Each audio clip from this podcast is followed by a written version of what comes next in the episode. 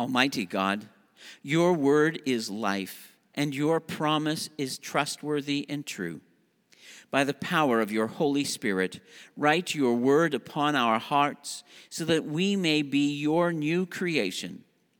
Through Jesus Christ our Lord, we pray. Amen.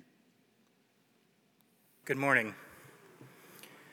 Our first scripture reading comes from the Old Testament Isaiah chapter 25, reading verses 6 to 9. Let us hear the word of God. On this mountain, the Lord of hosts will make for all peoples a feast of rich food, a feast of well aged wines, of rich food filled with marrow, of well aged wines strained clear. And he will destroy on this mountain the shroud that is cast over all peoples the covering that is spread over all nations. He will swallow up death forever. Then the Lord God will wipe away the tears from all faces, and the disgrace of his people he will take away from all the earth, for the Lord has spoken. It will be said on that day, See, this is our God. We have waited for him so that he might save us. This is the Lord for whom we have waited. Let us be glad and rejoice in his salvation.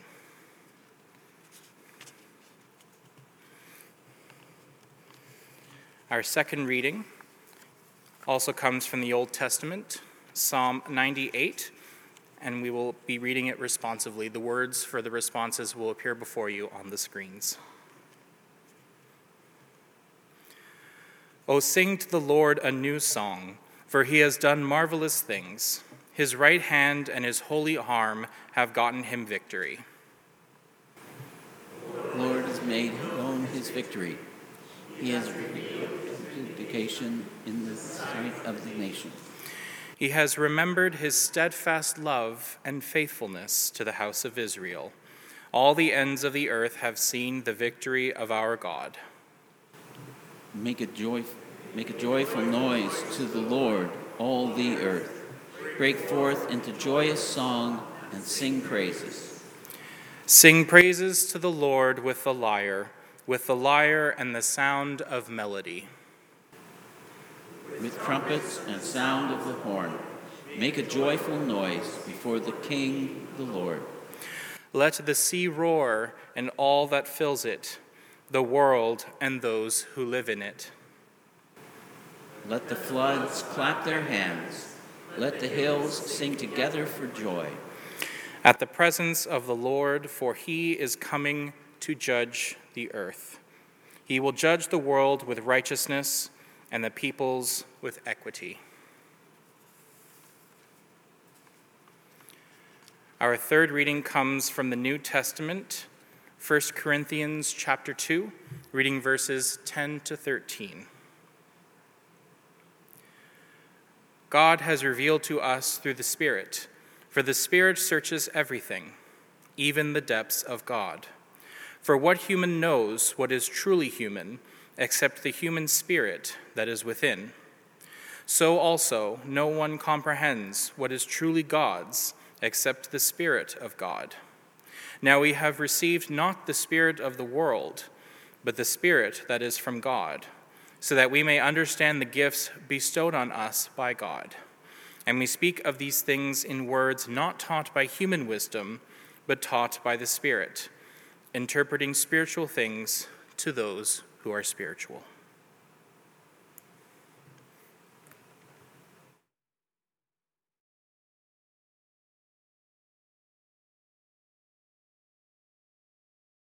John reading John chapter 2 verses 1 to 11. Let us listen for God's word to his people. On the third day, there was a wedding in Cana of Galilee, and the mother of Jesus was there. Jesus and his disciples had also been invited to the wedding. When the wine gave out, the mother of Jesus said to him, They have no wine. And Jesus said to her, Woman, what concern is that to you and to me. My hour has not yet come. His mother said to the servants, Do what he tells you to do. Now, standing there were six stone jars of, for the Jewish rite of purification, each holding 20 or 30 gallons. Jesus said to them, Fill the jars with water. And they filled them up to the brim. He said to them, Now draw some out and take it to the chief steward. So they took it. And when the steward tasted the water that had become wine, and did not know where it came from, though the servants who had drawn the water knew, the steward called the bridegroom and said to him, Everyone serves the good wine first, and then the inferior wine after the guests have become drunk. But you have kept the good wine until now. Jesus did this, the first of his signs in Cana of Galilee, and, re- and revealed his glory. And his disciples believed in him. Friends, this is the word of the Lord. Thanks be to God for his word to us. The best wine ever. As we begin this morning, there's perhaps a little background that needs to be shared about this morning's sermon. First, yes, you are not mistaken. You have heard that reading before. We've read the, we read the story of the feast at the wedding in Cana of Galilee uh, just about a month ago. And if you really, really recall, that Sunday, you will remember that I think it was that Sunday that I said, you know, there are about six sermons that I could preach out of this text this morning, and that I, that I kind of shared the trouble that I had all week trying to figure out which one I was going to preach. Well, Nick said I should preach them all, and so I'm going to over Lent. I'm not going to read anything but this. No, that's not quite right. I thought about it for a minute, but no. Um, we're going to be slightly different. But you have heard it. And you're hearing it again this morning because of the series that we are going to do, do through Lent, although it's not six ser- uh, sermons on the same passage. But you see, in the Gospel of John, there is this unit of literature, a subunit within the larger gospel, which is known as the Book of Signs. And you know each of the signs when you read it because it always ends with, and Jesus did this sign. Right? You may have noted that, that little line there at the end in verse 11. Jesus did this sign while he was in Cana of Galilee, and all of his disciples believed in him. We'll continue to hear a refrain similar to that. And as it turns out, there are six signs, six of these miracle stories um, that are designated as signs and which reveal uh, the nature of Jesus and his mission here on earth. And so during these six weeks of Lent, we will examine each of these signs. And we begin today with Jesus turning the water into wine. So, since we've spent a good deal of time about a month ago on this passage. We will begin this morning by just a cursory kind of recap of what's there and, and why it's important for us. John tells us that Jesus and his disciples have arrived at this wedding feast eh, to which his mother has also been invited. It's, and it's good to remember for us that in the ancient Near East, wedding celebrations weren't just one big day. But they were a week long series of events, feasting and hosting of, of, of friends and neighbors together. And at some point in all of this celebration, Jesus' mother comes to him and says, They have no more wine, which would have been a great social faux pas of the day. But and after an exchange between Jesus and his mother, then Jesus goes off to address this situation. Jesus orders the, the, the servants to fill the, the, the large water jars with, that had been used for the ritual washing before the meal. And he orders that they are refilled with water, and once they have been filled, he instructs the waiters to draw some of the water out of these huge jugs and to take it to the chief steward of the feast. When the steward tasted the water become wine, he, we, John tells us that he summoned the bridegroom and says to him, Everyone serves the good wine first, and then the inferior wine after the guests have all become drunk. They don't care what they're drinking anymore. But you have kept the best wine until now. Now, the Greek word kalon, translated here as good, the good wine, also has implications of quality to it. Alternate meanings of the word are excellent or praiseworthy. So this isn't just good wine as opposed to regular everyday wine in a box plonk. This is some of the best, praiseworthy stuff. This is the best wine. For the first hearers of this story, the first people to have read this episode in John's gospel, they would have heard in those words, perhaps, a parallel with the reading that we heard from, read, from Hebrew scriptures that Alex shared with us this morning. And this great vision of the eschatological city of God in the middle of the book of the prophet Isaiah, filled as it is with all of the back and forth of the people going into exile and God's harsh judgment upon them, and then later on in their returning, in the middle of it, there is this great poem that changes from the earthly realities of the people and points them once more to the kingdom of God.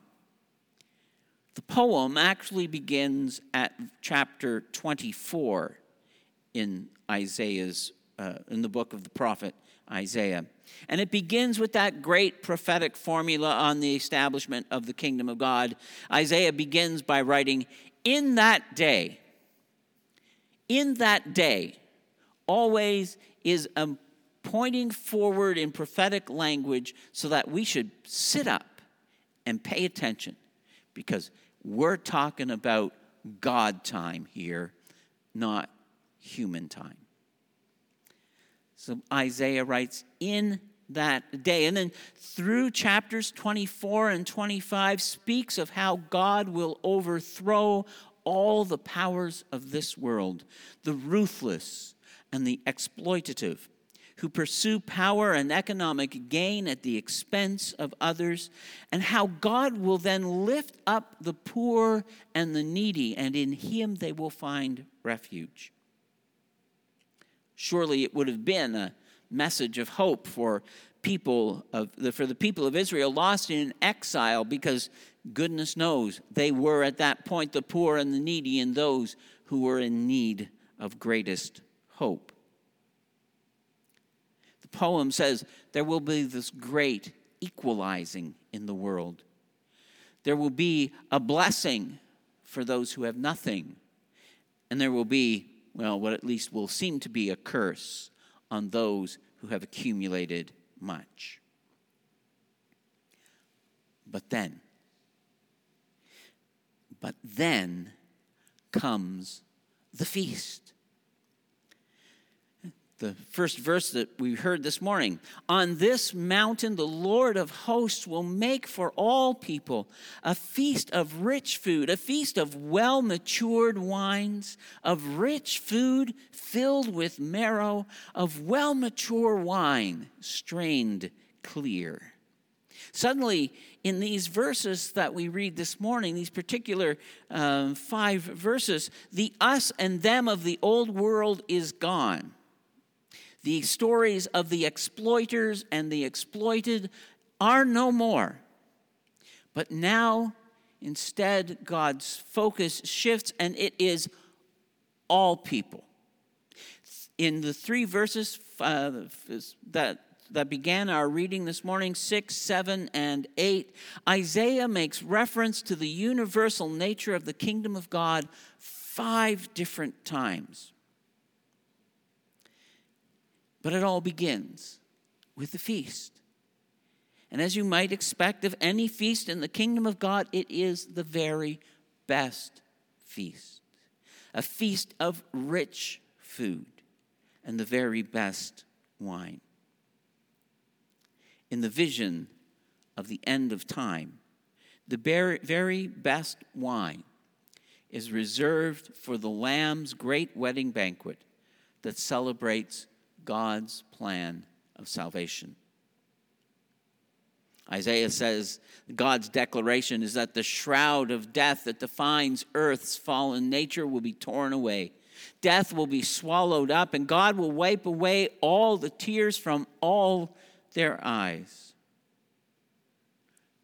What a wonderful image is contained in those few little verses from Isaiah chapter 25 in commenting on this passage, the Old Testament scholar Walter Brueggemann notes biblical faith is not a moral system. It is not a mode of holding on or staying in control, but it is rather an act of yielding in the present, as the poet does, to the assurance given for God's future. I like that sentence, so I'm going to say it again. It is rather an act of yielding in the present to the assurance given for God's future. For the children of God, time and again in Scripture, we hear them rehearse and remember the promises that God has made and how God is always faithful to his promises and every time they do so, they remind themselves that they can trust in God and therefore let go of the present, knowing that God is working out a larger plan into the future. As we turn this morning in our scripture readings to these two passages, and we set them side by side Isaiah chapter 25 and John chapter 2. I believe that they are united by the assurance of Scripture that God has a plan for the future. A plan in which God's kingdom will be established here on earth, and all that diminishes us and all that makes us less all power, uh, powers of temptation and exploitation will be no more. And we will be united in the hope of a new heaven and a new earth, the gospel lesson for which Jesus came. As Jesus begins his ministry at the wedding in Cana of Galilee, with this first powerful sign of changing water into wine, we are given a glimpse of the kingdom of God. No longer is it just a wedding feast, but it is the feast of the bridegroom uh, and the lamb, the feast of the kingdom of God. And because of that, Jesus provides the best wine ever. And it is abundant and it is free. Imagine 180 gallons of the best wine ever. What a party that would be. As we come to the Lord's table this morning, we come responding to the invitation of our Lord Jesus Christ, who dwells in heaven at the right hand of the Father. As Jesus invites us to his table, he transcends the things of this earth so that we can experience the kingdom of God. Here at the table, we touch, we smell, we taste and receive the abundance of God's grace and the assurance that our God is trustworthy and true and will prevail over all the things that tempt us and make us less than the creation that God intended us to be. So come to the table. It is our Lord Jesus Christ who invites us. It is the Lord Jesus Christ who holds out for us this mystical feast in which we are welcomed into the, into the kingdom of God. And here we will receive the best wine ever. Thanks be to God for his good grace to us. Amen.